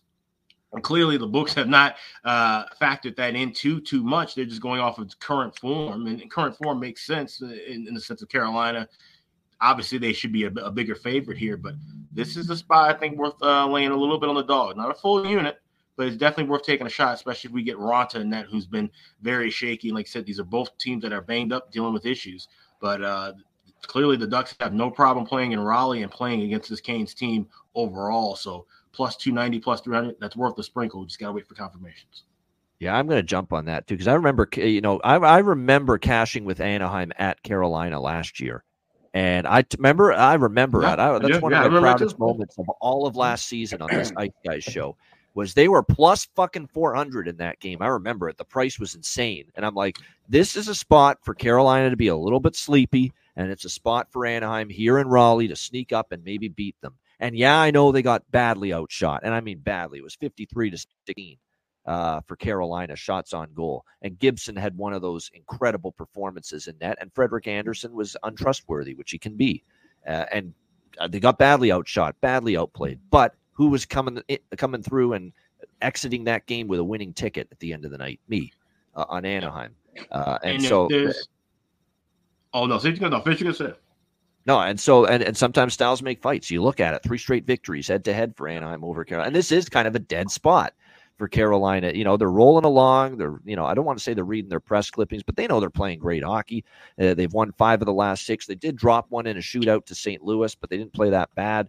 Um, you know, it's got all, and they plus they got Pittsburgh, LA. They got some bigger games coming up. I know it's just not that spot where uh, I it's it's going to be an easy one. I think I don't think it'll be an easy one for Carolina. No, I was just going to make one point about how if there's one team in the entire league where we can look and say, oh well, they outshot a team you know, but they found their way to lose. It's the Carolina Hurricanes. This team frequently, we talked about that history with them and, and, New York Rangers, but you can you can throw a bunch of teams out. No team has consistently played games where they've outshot teams by nearly or over a two-one margin and found their way to lose like Carolina. So that's one thing you, you could kind of almost say take it with a grain of salt. If you see Carolina, they're going to outshoot everybody every night. So you can't always factor that into whether you're going to bet them to win or lose. No, yeah, I'm gonna. And what I will do too is if it's Raanta, I'm definitely doing a little money line and a little team total over two and a half with Anaheim yeah. uh, because you know I don't want to be in that spot too where I'm doing this a lot more. There's there's been instances again where I've been on team total uh, and or I've been on money line and team loses the game and the team total over still hits. You know I've I've been victimized by that enough where this team total money line type of split deal is really starting to appeal to me when I like a particular team. What do you think here in this one, Matt? Anaheim, Carolina. Yeah, with the exception of the current San Jose Sharks, I always get excited for a plus 300 dog. Um, and I do think, given the history, I think the Ducks could sneak this one out. So I might sprinkle that money line. Um, depending on goaltending, you know, could factor in some team totals. As you mentioned, if Raanta's playing, I might hit that team total for the Ducks. Um, and then this may be a game. I don't. It'll it'll depend on goaltending, but this may be a game I take the first period over too. Um, I could see both teams scoring early and you know maybe early and often, but maybe slowing down. So, um, but yeah, I like that Ducks money line. If you can get it at plus three hundred, that's awesome. Um, why not? Why not the Ducks tonight? So yeah, I, I, why not? I agree with that. Troy Terry's on fire. Vatrano's on the top line. Killorn's on the top line. So there's a few options as far as duck props. Carolina, I would say, look, Svechnikov and Aho. Lately, if you take both of them over one and a half points, you're at least hitting one, and they're both plus money. So you hit one, you're profitable. But that has been the norm lately. Aho and Svechnikov, they have got it going for Carolina. I would consider Nason. We've talked about Nason a lot. Bunting's now on the second line. Uh, uh, his props are worth a look. Brent Burns is worth a look right now. This guy is really feeling it. Three goals, six assists, nine points in the last six games for this Carolina team. So uh, he again, he's firing the puck a lot. He's getting in on a lot of the offense right now uh, for the uh, Carolina Hurricanes. So uh, definitely not a bad option there as well with uh, Brent Burns. All right, we've got a tale of teams going in opposite directions right now, facing off the sputtering, struggling LA Kings and the absolutely smoking, red hot, whatever you want to call them, Florida Panthers. There they are. They're red hot right now. Florida minus 140, home favorite, six the total in this game. That being said, this is a team that just dominated their road trip, dummied everybody. Vegas, Colorado, the two defending Stanley Cup champs back to back. No letdown, no hiccup at St. Louis to end that road trip. Dominant victory once again for the Florida Panthers. However, off that great, wonderful, successful, dominant road trip, now you're back home for that first game. It's a tricky spot. I get it. That being said, this team's on fire and I ain't fading them. You know, you can do that with your money. I'm not uh, right now, even with the spot being a little dubious here for the Florida Panthers minus 140. Now, I'm not taking Florida tonight. It is a tricky spot. Minus 140 is not the great price. And LA, I think at some point is going to win a hockey game. They're too good still, in my opinion, to be the, this much of a skid and tailspin. But man, the, uh, the confidence is chipped away at this team. There's no question. You're up two nothing against Tampa Bay. Your bread and butter is defending the lead for the, usually for all these last recent years, and they're blowing leads. You're right, and it's not L.A. Kings hockey that they're playing right now. They are supposed to shut things down with a lead. They're not doing it right now. And Talbot's hit a little bit of a rough patch, a little, you know, for the first time this year. He's not nearly been as sharp, uh, which you don't love to see. Uh, there's concerns right now for LA. Talbot in net, Bobrovsky for Florida. I don't really have much here. I really don't. I mean, I'm not going against Florida, no way. But I'm also not going to jump on this uh, uh, Panthers team tonight in a spot where they're coming off a very successful road trip. Fat and happy syndrome. It does concern me that it maybe gets into Florida, but it didn't get into Florida with St. Louis the other night. Look at it. They had every right to be flat against St. Louis coming off Bay. Are you kidding me? Vegas and Colorado back to back on the road and you and you basically dominate those two teams and no hiccup at all playing St. Louis. Played a great game. So they're they're they're they're, they're awesome right now, both ends of the ice. I'm not fading the Panthers. I'm not what do you think here, Alex? Kings Panthers. I, one, I just can't believe that all these games are scheduled at uh, 7 p.m. Eastern. I'm just looking at that. We still have not gotten out of the 7 p.m. slate. Uh, I uh, just wanted to make that known. Everything kind of bunched up all at once. Yeah, yeah. Yeah, you know, how about spread something out when you got, you know, 13, 14 Ridiculous, yeah. yeah. It's just yeah. insane. But I digress. Uh, I, I like agree. the draw here. It's as high as plus 380 at FanDuel. Like you said, this is kind of one of those spots. Florida got to come down to earth at some point, and the Kings have to kind of come back up from earth at some point. Uh, and you don't really want to take a shot with either one at these prices necessarily. I would have liked Florida if they had been continuing on the road at minus a dollar forty. Hell yeah, I'd been all over that, especially if we're talking about at LA. You know how bad the Kings have been at home. But flip flopped around, I can see this being maybe a closer game. Kind of see the same kind of thing. Maybe not necessarily what we saw from LA and Tampa, where it's just complete, just collapse late and then they lose. But I think it will be close enough to where it goes past 60. So at plus 380, give me the draw. All right, the, the draw, I could see it. I could see it. LA certainly has played three of the last five games for LA, have gone past regulation. Florida, not so much. Florida's been so fucking dominant. You know, they they haven't even come close to overtime the last several games during this eight game win streak that they are on. But yeah, I mean, that was a thoroughly impressive road trip. Now, the one thing that LA does have going for them is they've won five, six in a row against Florida. You know, LA has played well. They've dominated this head to head series. Um, so that's why this game's just, it's all over the map for me and that's why I'm staying off it. The only thing I would look at is what Alex is thinking here with the draw, maybe a small piece of that. What do you think here in this one, Matt? Kings Panthers. Yeah, this is a tough one. Um, I think draw is not a bad play, as you mentioned. They seem to both be going in different directions, but they're both good teams at the end of the day. I'll throw a question like out to you, Matt, about this game. Yeah. Are you as a bet as an NHL better? Do you think about the spot overriding the the form, or the form overriding the spot? Because if you're if you think the spot is more valuable and the better handicapping factor for this game than the form, then you're on LA because it is an LA spot. They're desperate. Florida's yeah. off a long, successful road trip. They could be a little uh, off their game. So if you if the spot overrides the form, you're on LA. If the form overrides the spot, you're on Florida tonight because there's no way that right now Florida's the much better of these two teams at the moment as far as current form is concerned.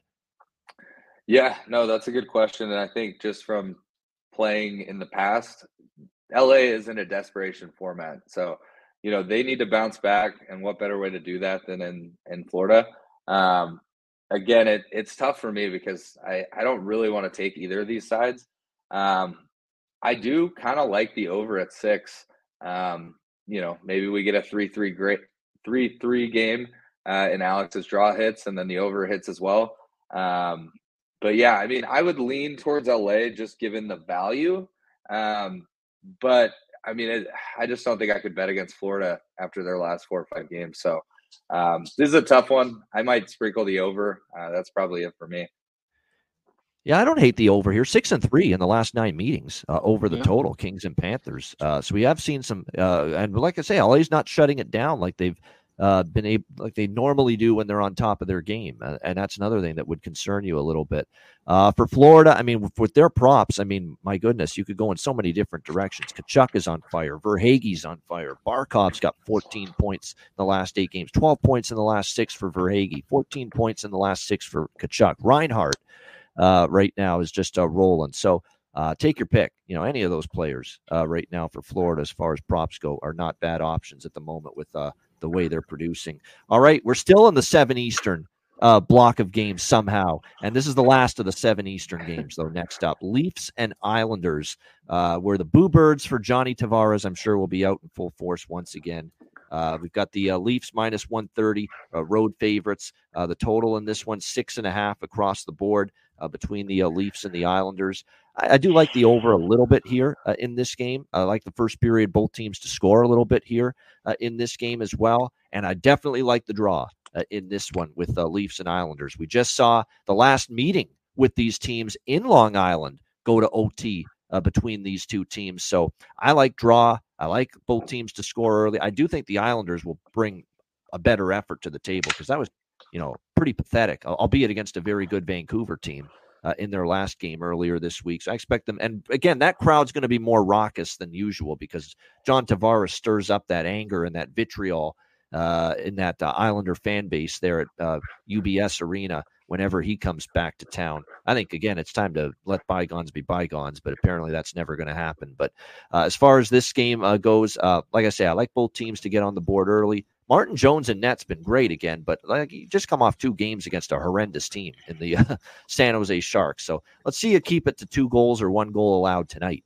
You know, when you're playing the uh, Islanders off a really bad, shoddy game against Vancouver and an Islanders team that look Offensively, they've been better this year than they've been in years past. And we know defensively they have their issues still. So, uh, first period, uh, both teams to score a little bit on that over six and a half in the draw for me as well here. Alex, uh, Leafs Islanders. Well, I mean, Maple draws and Islanders, so we're definitely going with that regulation draw here. But uh, this is one I would probably look to grab that live over as well. I could try and look for a five and a half lane this price uh, rather than six and a half. So that's something I'll be trying to, to get in game. But as far as pregame goes, just going strictly with the draw. I mean, we absolutely uh, have to bet that draw. You're right. We got the Toronto Maple draws and the New York Islanders, who we've been talking about all year as two of the biggest overtime shootout, uh, go past regulation teams uh, all season in the NHL. So we, have to be on it just by out of principle. Uh, what do you think here, Matt? Leafs Islanders. Yeah, love the draw. I'll be riding with the boys. Um, if you can get that over down, you know, if it's a slow start and then, you know, gets down to five and a half, I could easily see this being a 3 3 game. Uh, don't really like either side. Uh, you know, if I had to pick, I'd probably lean for Toronto. Um, obviously, you have to lay a little more out there, but um, and then prop wise, you've got to you've got to throw Johnny T to score anytime. Back in New York, I know he's been back a bunch of times, but he's always going to get booed. He's going to love scoring there. I mean, yep. as a player, if you're getting booed, you you fucking love it when you do score. You point up to the crowd. So um, always worth throwing a little on him when he's back in back in New York. Yeah, he he'd never he'd actually never do that because he's too stoic and too well, he's a gentleman. He's a class act yeah. Tavares, but he's also class very act. stoic. He'd never have it the guts in him to like show up the crowd, even if they're booing his ass. And he should, he should because yeah. like the numbers that even the, and and I'm sure the fans really didn't like the fact that he ended up getting his thousand, you know, the thousand point to tie that game last game when they were there and, and the, the bench empty. They had asked the league to do that. They wanted to celebrate with him on the ice all together if he got that done, and he happened to do it. Happened to be the part of the tying goal uh, to send that game in the OT. And I just wanted to make this note too. Talk about these two teams, number one, number two in regulation games played uh, or games past regulation. Both teams have played a total of 78 combined games this season. Islanders have 40, Toronto has 38.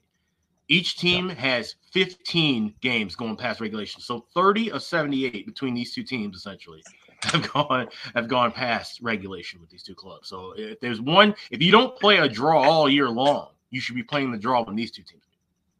Yeah, yeah, no question. Uh, I agree with that. Uh, the draw definitely uh, stands out here as far as this game. With uh, again, two of the teams that have gone to overtime more than any uh, in uh, the uh, NHL. You know what? I'm a little bit surprised that because uh, we talk about the Lady Byng Trophy, talking about Tavares and how much of a gentleman he is. I'm surprised he hasn't won that yet, Lady Byng Trophy, uh, John Tavares, because uh, you would think he'd be in the mix for that. but obviously hasn't happened yet for him. But I like over one and a half points for Tavares, not only to get a goal, but over one over one and a half points cashed for me in that game last time he was in Long Island. So we might go back to the well with that. Uh, the law firm of Holmstrom and Wahlstrom for the New York Islanders. I like both of their props. Holmstrom's been good. Wahlstrom's up to the top line tonight. So uh, some changes with Lane Lambert moving uh, uh, Wahlstrom, Oliver Wahlstrom, to the top line tonight for this game alongside the captain Anders Lee and Bo Horvat. So there's definitely some value with props on uh, Oliver Wahlstrom tonight in this game. All right, we've got Chicago Winnipeg uh, next up. Winnipeg Jets uh, minus 400. Huge, huge home favorites. Uh, the total five and a half here in this game. Um, tough ask for Chicago. I mean, they're just so undermanned at, at this point in time, especially up front. Uh, difficult to ask them to beat teams of this caliber, uh, especially now on the road. At least at home, they've been feisty. On the road, it's been a lot tougher sledding uh, for the Blackhawks this season, no question. Uh, and now they face a Winnipeg team. I give all the credit to the Winnipeg Jets. Columbus had been a thorn in their side off a tricky spot in a tricky spot too the other night, where they're off a long road trip, and they put the fucking boots to Columbus. Uh, that Winnipeg team. I have no interest, zero, going against Winnipeg again after that one. Um, and and again, though, minus four hundred. Where's the value? I'm not so, sure. And the Blackhawks are going to want to keep this to a one-one-two-one type deal. Um, so we'll see how this one goes you know, I would lean slightly to the first period over, but uh, we we we saw, you know, and, and Chicago's kind of had some of those, but I like those more at home. Winnipeg, we saw a bit of a slow offensive start against Columbus the other night, so I don't even really love that. So this is really a game that, other than maybe a prop or two, not a whole lot here. What do you think, Alex? Chicago, Winnipeg. Yeah, this is this is probably going to be a boring game, and that's the way that the Hawks are going to want it. Uh, they have to kind of you know play low and slow against a lot of teams because they're missing so many guys offensively, and this is definitely one of those teams will have to do it. Problem is, the Jets kind of they kind of placate to the Hawks, right? Like like years ago when the Hawks were really good during the Showtime dynasty, the Jets would always come in pissed off, angry. They'd be trying to run them over and run them through the boards, and oftentimes would end up getting the win. So the Jets were actually a good team to back in this series, and then things faded. They became just completely dominant but they've been close contests. Just looking at some of the last, you saw the last game with the Hawks at home against the Jets, they won two to one. The game went past regulation. Uh, matchups last year 3 1, 4 1, 3 1, where we saw goals coming in late in the contest. Even a 7 2 blowout going back a couple of years ago, it was 1 nothing at the end of 20. So we might have time to grab some things in game. We might be able to grab Jets money line if they're down one nothing after 20 minutes. We can grab both teams to score in the second period. Might even sprinkle a little bit on the full game over now at five and a half. Or you can even wait a little bit later and try to grab some big plus money with that because you're only going to wait about maybe two to three minutes, maybe even five minutes tops. You can get plus 140 uh, if nothing's going on. So it's a live game that I'll be attacking, but I will be sprinkling on the draw pregame. You can get that as high as plus 490 Uh, whenever you've seen a spot with a team laying 400, you get some really good odds on, on the draw here. And I think this game could be close enough to where we, you know, find it going past regulation. And at plus 450, can't sneeze at that. That you you throw up some beer money on that one, and that's a good profit if it hits. It does, and even if it's just a couple bucks, so uh, a small uh, shot here with plus 490. And again, we did see overtime in Chicago. I'm got a little less confidence. We'll see it tonight in Winnipeg, but uh, again, plus 490 is a big price if you want to take a shot with that. For me, with props, I'm going to try Blackwell and Rem Pitlick again for Chicago. Uh, Blackwell's been good, and Rem Pitlick, man, that's a tough beat the other night against Edmonton. That guy had chance after chance after chance. Rem Pitlick on the top line for the Blackhawks just couldn't find it, uh, the back of the net, but he had chances. And then for Winnipeg, Vilardi, yes, but especially Cole Perfetti. Cole Perfetti's the guy right now. Four goals in the last three games, three game goal streak coming into tonight. So definitely got to get on Perfetti here tonight for the Jets. Uh, what do you think here, Matt, with this one, Chicago Winnipeg? Yeah, this one's interesting to me. Just since Hellebuyck is confirmed out, and they've got I don't know how to pronounce his name, Brossoit, uh, in that for Brossoit. Yeah. I figured it was French. So, um, you know, obviously he's got some decent numbers, but he's playing these types of games. It's not like he's playing when they're playing, you know, Colorado, Vegas, Dallas, you know, those types of teams. Um, and Mrazek said, so, you know, Chicago has a shot to stay in this game. Um, I don't know that I like any of the sides. You know, maybe the over. Uh, I do. I feel like you do say that a five and a half is an auto over for you. This is going to be yeah. put to the test, though. This one, yeah, yeah. I I mean, if Hellebuyck's playing this game, I I would stay off of that five and a half.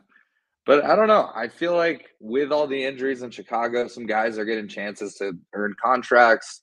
You know, there's obviously going to be some some flopping to their lineup. A couple of their low end guys will be back in the AHL where they probably belong. But you know, you're giving guys chances to earn 10x their their salary in the AHL. So um, I don't know. I I kind of like the over here at five and a half. Just also given that it's so rare this season and it tends to hit when I do see it. So I'll probably jump on that. I'll stay off the sides. There's no real value either way.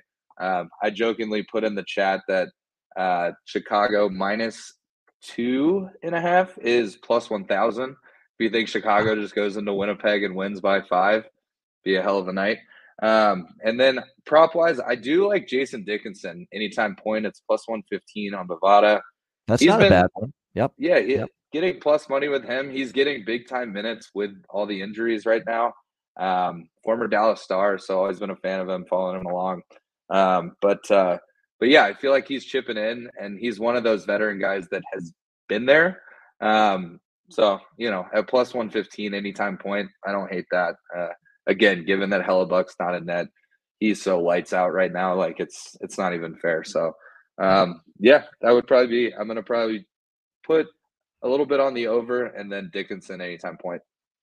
And Dickinson's got, I think, three game point streak, two goals in the last three games. Got their only goal against Edmonton uh, the other yeah. night. So it's I, I, like that look. Actually, I might jump on that uh, with uh, Jason Dickinson. Get on that uh, prop there with him, no doubt. Uh, he would be someone, but uh, Perfetti for sure stands out for uh, the Winnipeg side, no question. As far as the props in this game, all right. New York Rangers, St. Louis Blues. Rangers minus one seventy, road favorites, six being the total here in this game. and as far as a goaltending for Rangers Blues, it looks like it's going to be here tonight. Shesterkin and Binnington uh, in between the uh, pipes uh, here in this one. Uh, we've got obviously the New York Rangers uh, in bounce back mode uh, after a loss to Vancouver, two straight losses, in fact, because they lost in a shootout to Montreal on Saturday. They'll lose 6 3 at home to the Vancouver Canucks in the last game. we've talked about this right now with the Rangers, where um, right now they're in one of these phases right now as far as totals you know, eight and two to the over uh, in their last 10 games. And either they're scoring three, four, five goals or they're giving up four, five, six goals. You know, that seems to be the recent theme with the New York Rangers. And one of both of those things are happening and their games are going over the total. Uh, the uh, problem with that is St. Louis has been the other way. You know, they've gone six straight under going into this game, the St. Louis Blues. So Rangers are an over machine under a machine right now for St. Louis. So what's the tiebreaker? Well, maybe you look head to head, and if you look head to head, three of the last four have gone over uh, between these two teams. Uh, we have seen five, three, six, two, six, four. I do like the over here a little bit. I mean, Shesterkin's still up and down. still trying to find that game in, game out consistency. I don't know if Binnington's going to shut down uh, the New York Rangers, especially coming off a disheartening six to three loss. So I'm going to look at the over here six, and I'm also going to take Rangers team total uh, over three and a half plus 105. One of those deals where I don't want the minus 170. No way. I'm not screwing around with regulation or minus one puck lines or any of that nonsense either. Uh, I shouldn't say nonsense. They can be good bets, but uh, I just don't want to bother with it. Uh, I'm just going to focus on Rangers get four goals in a spot where I don't think they take St. Louis lightly off back to back losses. So uh, over six and also a Rangers team total over three and a half here for me at plus money. Uh, Alex, Rangers Blues. Yeah, I had to rate for this game over at uh, pointspreads.com. I don't, I don't really care for this game too much. There's nothing that's standing out for me, and it's more than likely with a big card going to be a pass. All right, Matt, Rangers Blues. Yeah, so I actually have a really good buddy, Sean O'Connor, uh, back in Dallas, that is a diehard Rangers fan. So he gave me, he's been watching the show since I started jumping on. He gave me some breakdowns. Um, I love the over in this game. I know Binnington, the last three outings have been nice. Um, but prior to that, he had given up some big games, and Shesterkin's given up 12 in his last three. Uh, obviously, the one against Chicago, uh, but you know, to give up five against Vancouver, six against Carolina. Um, love the over here, and uh, I know you've mentioned this before, Ian, but teams going teams playing against their old team is always a, an interesting prop. Uh, Buchnevich and uh, yep. Hayes, both for the Blues, anytime point tonight. And just given what's going on in the media, and you know, we talked about it early in the show. I love Hayes to score in this game, plus 360, um, anywhere somewhere around there, plus 360. Probably can get it a little higher depending on where you look. Um, but yeah, and then another another one that I think has been hitting a lot lately is is the Zibanejad over two and a half shots. Uh, it's even money.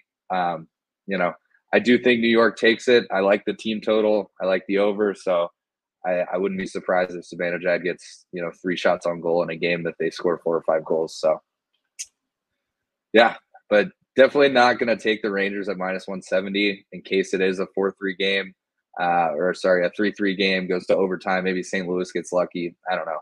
Um, so I like the uh, the Rangers team total, the game over, uh, and then a couple of those props. Yeah, and I'm going to go with Vinny Trocheck for props for the Rangers. This is the number one hottest uh, Ranger forward right now. No question about that. Is what he's done doing right now is very impressive. I mean, Panarin's up there too. Don't get me wrong; he's been excellent, but Trocheck in particular, it's just been an explosion for him the last five games four goals and a whopping nine points for Vinny Trocheck here in the last five games for the uh, New York Rangers. So, uh, absolutely. And, you know, Kevin Hayes, too, to score a goal, not only against his old team, the Rangers, now with St. Louis, but you just get that feeling after all the shit storm with him the last 24 hours and being connected to forcing Cutter Gauthier to want to leave the Flyers and request a trade that maybe he wants to have a, a great game on the ice to kind of clear his mind and like focus on playing hockey, playing a good game uh, tonight. So that's another reason and a little intangible that might be on Kevin Hayes' side here as far as uh, get finding the back of the net. All right. Well, this has been a monster card. And like I say, we try to keep the show to 90 minutes on these big days. We're getting close to the end, though. Two games left Calgary, Arizona. Calgary minus 130, road favorites, six the total, shaded to the over in this game. I think I like the first period over in this game in particular.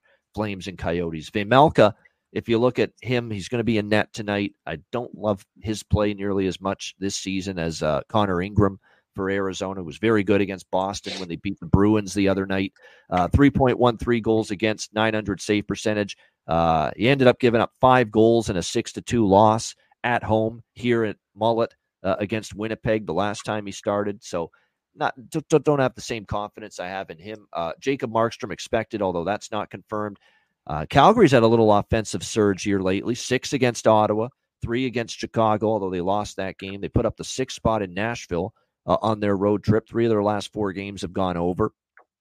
Uh, each of the last uh, two meetings uh, between these teams last year went over the total. Both of the meetings here at Mullett Arena in Arizona. We saw 6 3 Calgary in one game, and we saw 4 3 Arizona in the other. So I do like the full game over, but I like that first period over, I think, even more uh, in this particular spot because I definitely think the goals could come early. And Calgary's been hitting some of these first period overs lately. Once again, they had a little run there for a while where the first period over was hitting. And now you start to see what we've seen from them. That Calgary Nashville road trip game, it was 6 3, and we saw a ton of goals in the first period.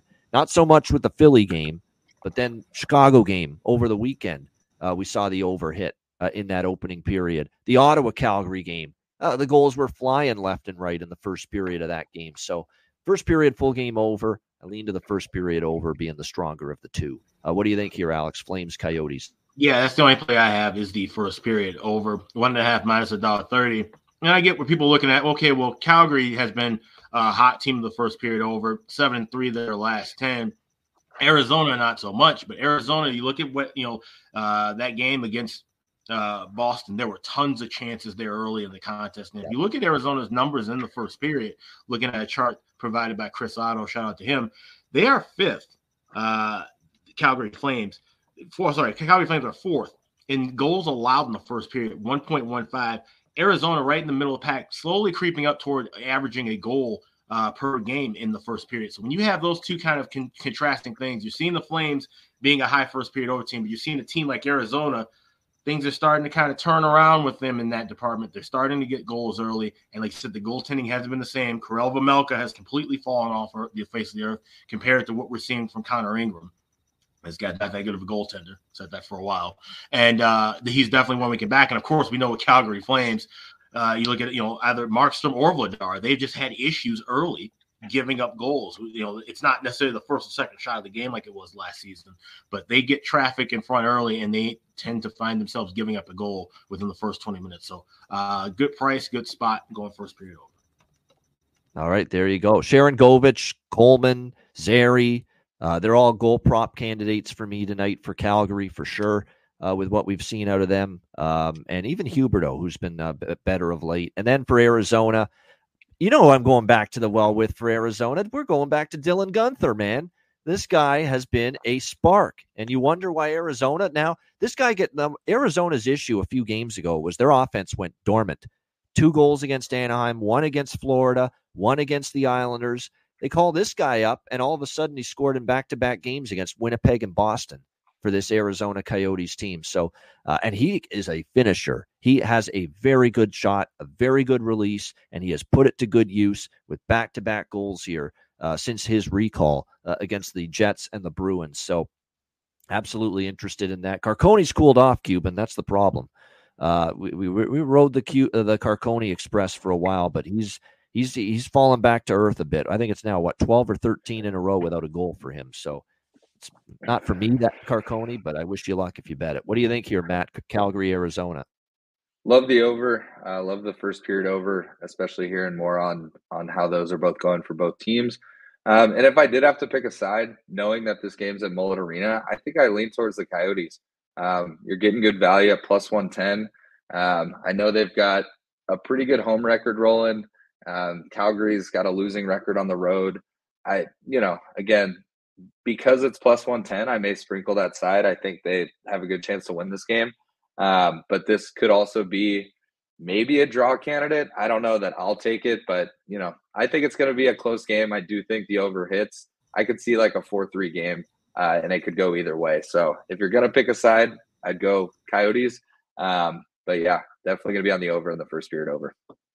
Yeah, those are my primary bets. I'm going to sprinkle just a tad on the draw as well. Uh, not, uh, there's other it, draws I like. Meeting. Last meeting. It, and it hit last meeting. That's what I was thinking. And we did see a overtime with Boston and Arizona, of course, the other night as well.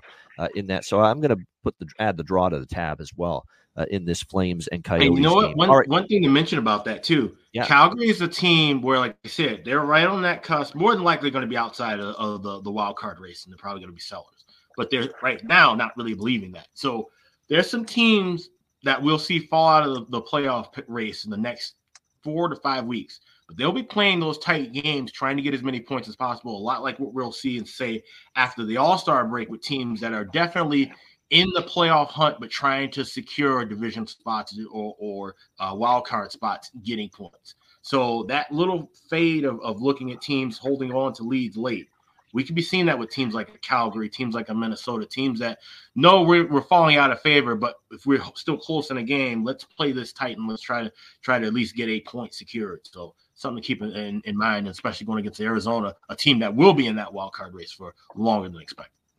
Yeah, no doubt. That's an excellent point. All right, we got the Boston Bruins and the Vegas Golden Knights, the Bruce Cassidy Bowl.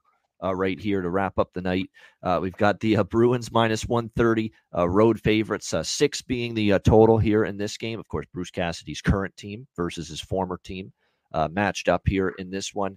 I mean, just a devastating loss for Arizona. Not devastating in terms of oh, season's over. Devastating in terms of you lost a game where you were back and forth, had a chance to win, and you lost multiple key players as well to injury. Matthew Poitras, who came back from the Canadian World Junior team, uh, he's out. Brandon Carlo on IR following an injury in that game. Linus Ullmark injured in overtime, had to be helped off the ice. Jeremy Swayman had to come in uh, in overtime, and obviously first shot he faces and it goes in uh, in overtime. Tough spot for him in that loss to Arizona. Uh, so a little bit of um, uh, adversity here for this Boston team. Swayman in net tonight. Uh, he's had a good season overall. Not nearly as sharp lately, but this Vegas team, man, I don't think I can trust them here. Back to back uh, after a bad game last night against Colorado. They got dominated. They really did. And uh, you know, the three nothing is actually flattering to Vegas. It could have been a lot worse than that uh, if not for Jiri Patera. It should be Logan Thompson in net here on the back to back. We'll see. Although keep an eye on this. Logan Thompson has had an illness which kept him out last night. Adin Hill was expected to return last night, and suddenly he was a late scratch, even though he was initially going to make his return last night. So is he even available?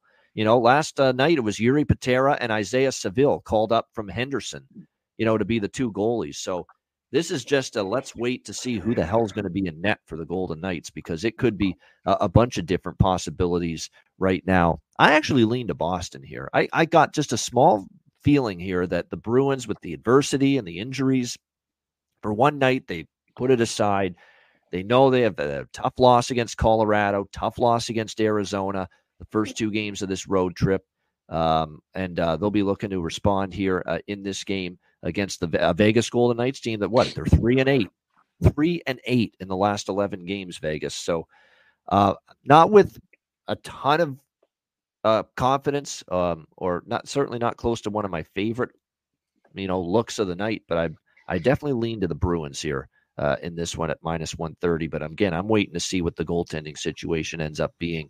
Draw, you know, I would I don't hate the draw either in this one. What do you think, Alex? Bruins, Golden Knights.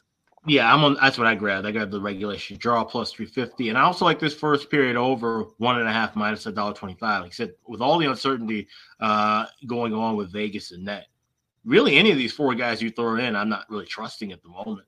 Uh, either you're talking about a you know injured and sick Adin Hill, uh, a, a, sick Logan Thompson, Jiri Patera who played last night, or Isaiah Saville, who I really don't have much of a, a playbook on to be truthfully honest. So that being said, at a dollar twenty-five, and I know these are two teams that like to play a little bit lower and slower early in the, in the contest, but keep in mind too, saw this game last year, uh, both meetings last year, they were hotly contested, and rightfully so, because you mentioned about Cassidy, you know, coming over from Vegas and Boston, and we saw Vegas get the four-three win past regulation in Boston, but Boston got a three-one win in Vegas last year, so there could be something there, you know, to that. I wouldn't read too much into it. I don't think it's going to be anything like it was the first meeting. I think that's kind of gotten out of the way. But in saying that, I do expect a close contest. So first period over, one and a half minus a dollar twenty-five. I'll also be grabbing both teams to score in the first, and I'll also go with the regulation draw. You can get it plus. Uh, I'm seeing plus three fifty, plus three sixty.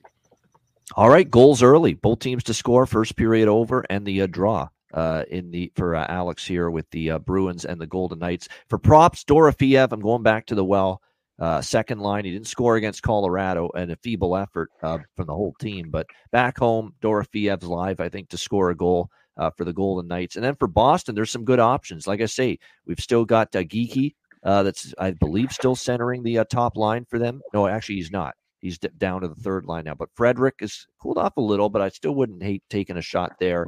Um, I would go with Jesper Boqvist, man. We've got a great situation here, moving up to the top line for Boston here uh, tonight, and he scored against Arizona as well.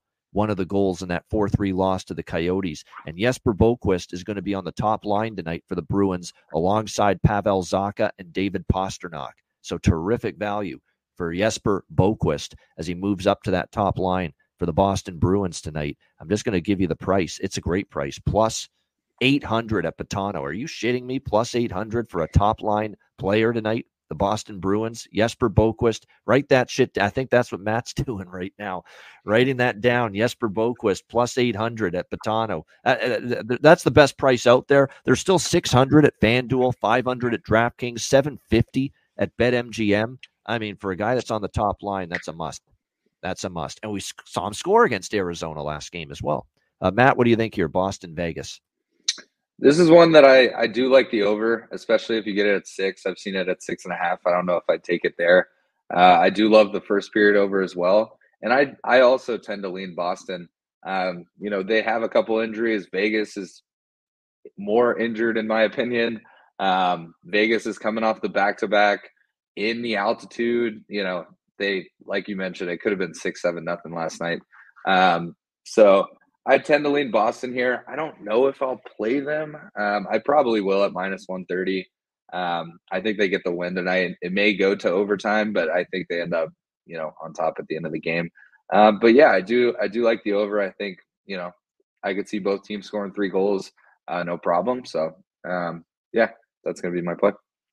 I want to know. I'm going to keep track of what Vegas's record ends up being without William Karlsson because he's been out for three straight games now, and he was great before he got injured. They're one and two in the first three games without him. The only win was the Islander game uh, over the weekend, and they lost the other two against Florida and Colorado. So that's a big absence. And of course, they're also Michael Amadio is a game time decision. They're already without, you know, still uh, Theodore on the back end. So uh, there's concerns right now with the uh, Vegas uh, Golden Knights and uh, their level of play lately, uh, no doubt. All right, that's the Thursday card. What a huge slate it is. Hit the like button. We appreciate it. 273 live viewers.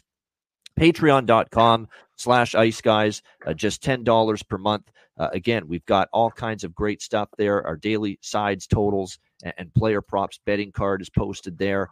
Uh, and of course, uh, goalie charts, totals charts, and more. We've got bonus videos, exclusive content uh, on the way in the new year. And our first exclusive Patreon live betcast is coming your way late in January. We won't reveal the date. We will drop the YouTube link for the betcast on the Patreon page the day of the betcast. Uh, it's going to be a surprise, but we're looking forward to that. Uh, so make sure you sign up. $10 per month means you help us keep this show going for a very long time. $10 per month, patreon.com slash ice guys. And of course, our main bet cast for the month of January, free for all, open to the public next Tuesday, January 16th. It's only five days away, 7 p.m. Eastern. I'll be here. Alex will be here for it. Matt has told me he's going to be uh, here for it Tuesday night. Matt, your first ever bet cast. Are you fired up? Oh yeah, I'm stoked. I'm stoked to crack a beer with the boys, do some live betting, shoot the shit. It's going to be a time. So very excited. That's essentially what it is. That's exactly what it is. Yeah, uh, shoot the shit, watch the games, ton of live bets, and it's a lot and a lot of fun uh, as well. So Tuesday night, January 16th, 7 p.m. Eastern Time, DM me or Alex or email us uh, for a spot on the Ice Guys Live Betcast next Tuesday, January 16th, and we will make sure uh, that uh, we you get a spot with us uh, on the uh, Betcast. All right. It is time for bargain bin special of the night, and obviously on a card of this magnitude, there is lots to choose from in that bargain bin. Alex, what have you come up with? Bargain bin special of the night.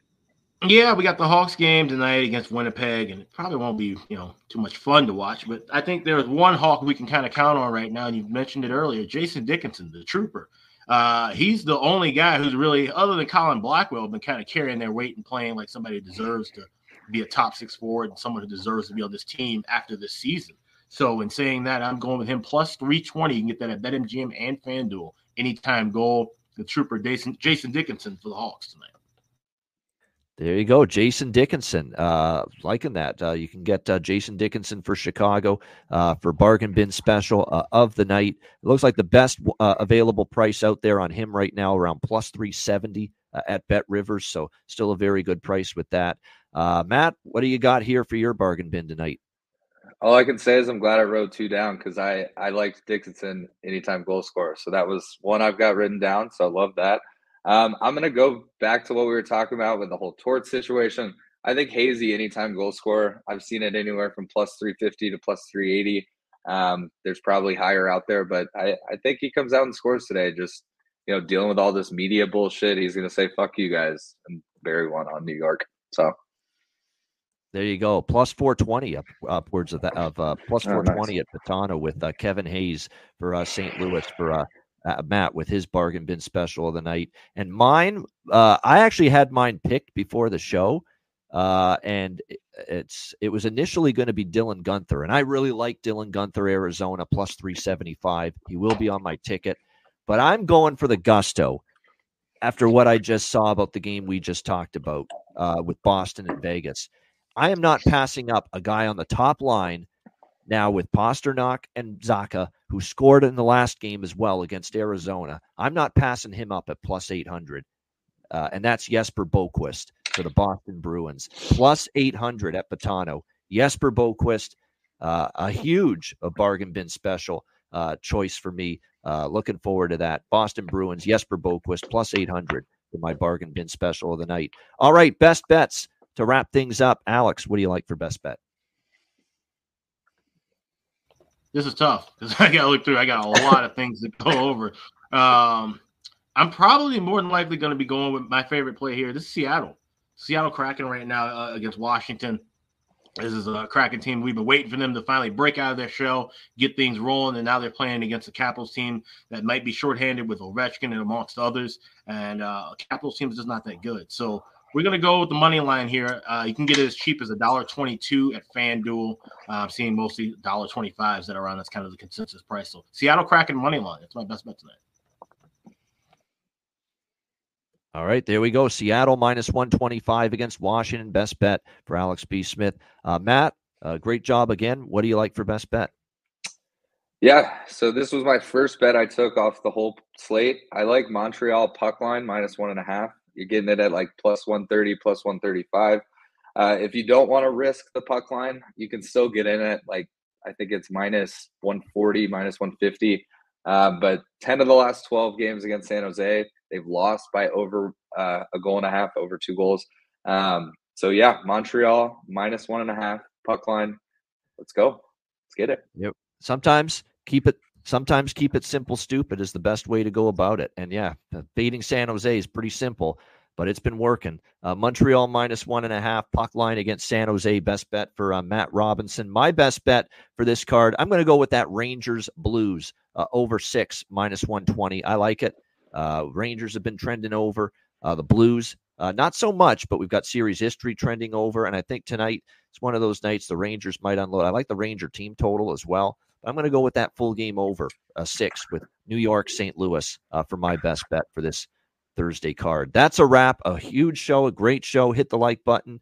Uh, we appreciate it very much. All 300 live viewers, just about. We really do thank you guys thank for you tuning guys. in with us uh, on a Thursday. Great viewership, great turnout. Our betcast next Tuesday night. Make sure you get ready for that. A reminder the Ice Guys is live seven days a week, Monday to Friday, 2 p.m. Eastern, Saturday and Sunday, noon Eastern. If you can't watch the show live, download the Ice Guys podcast in audio form on all major podcast platforms Google Podcasts, Apple Podcasts, Spotify, Stitcher, iHeartRadio, Amazon Music, and more. Download the Ice Guys podcast when you can't watch the show live. For Alex B. Smith and Matt Robinson, I'm Ian Cameron. Have a great Thursday night. Enjoy the games and good luck. And we'll see you tomorrow. Me, Alex, and Jimmy Murphy. Why? Because it's a Beantown Friday coming up tomorrow. Uh, make sure you join us tomorrow for a Beantown Friday edition of the Ice Guys.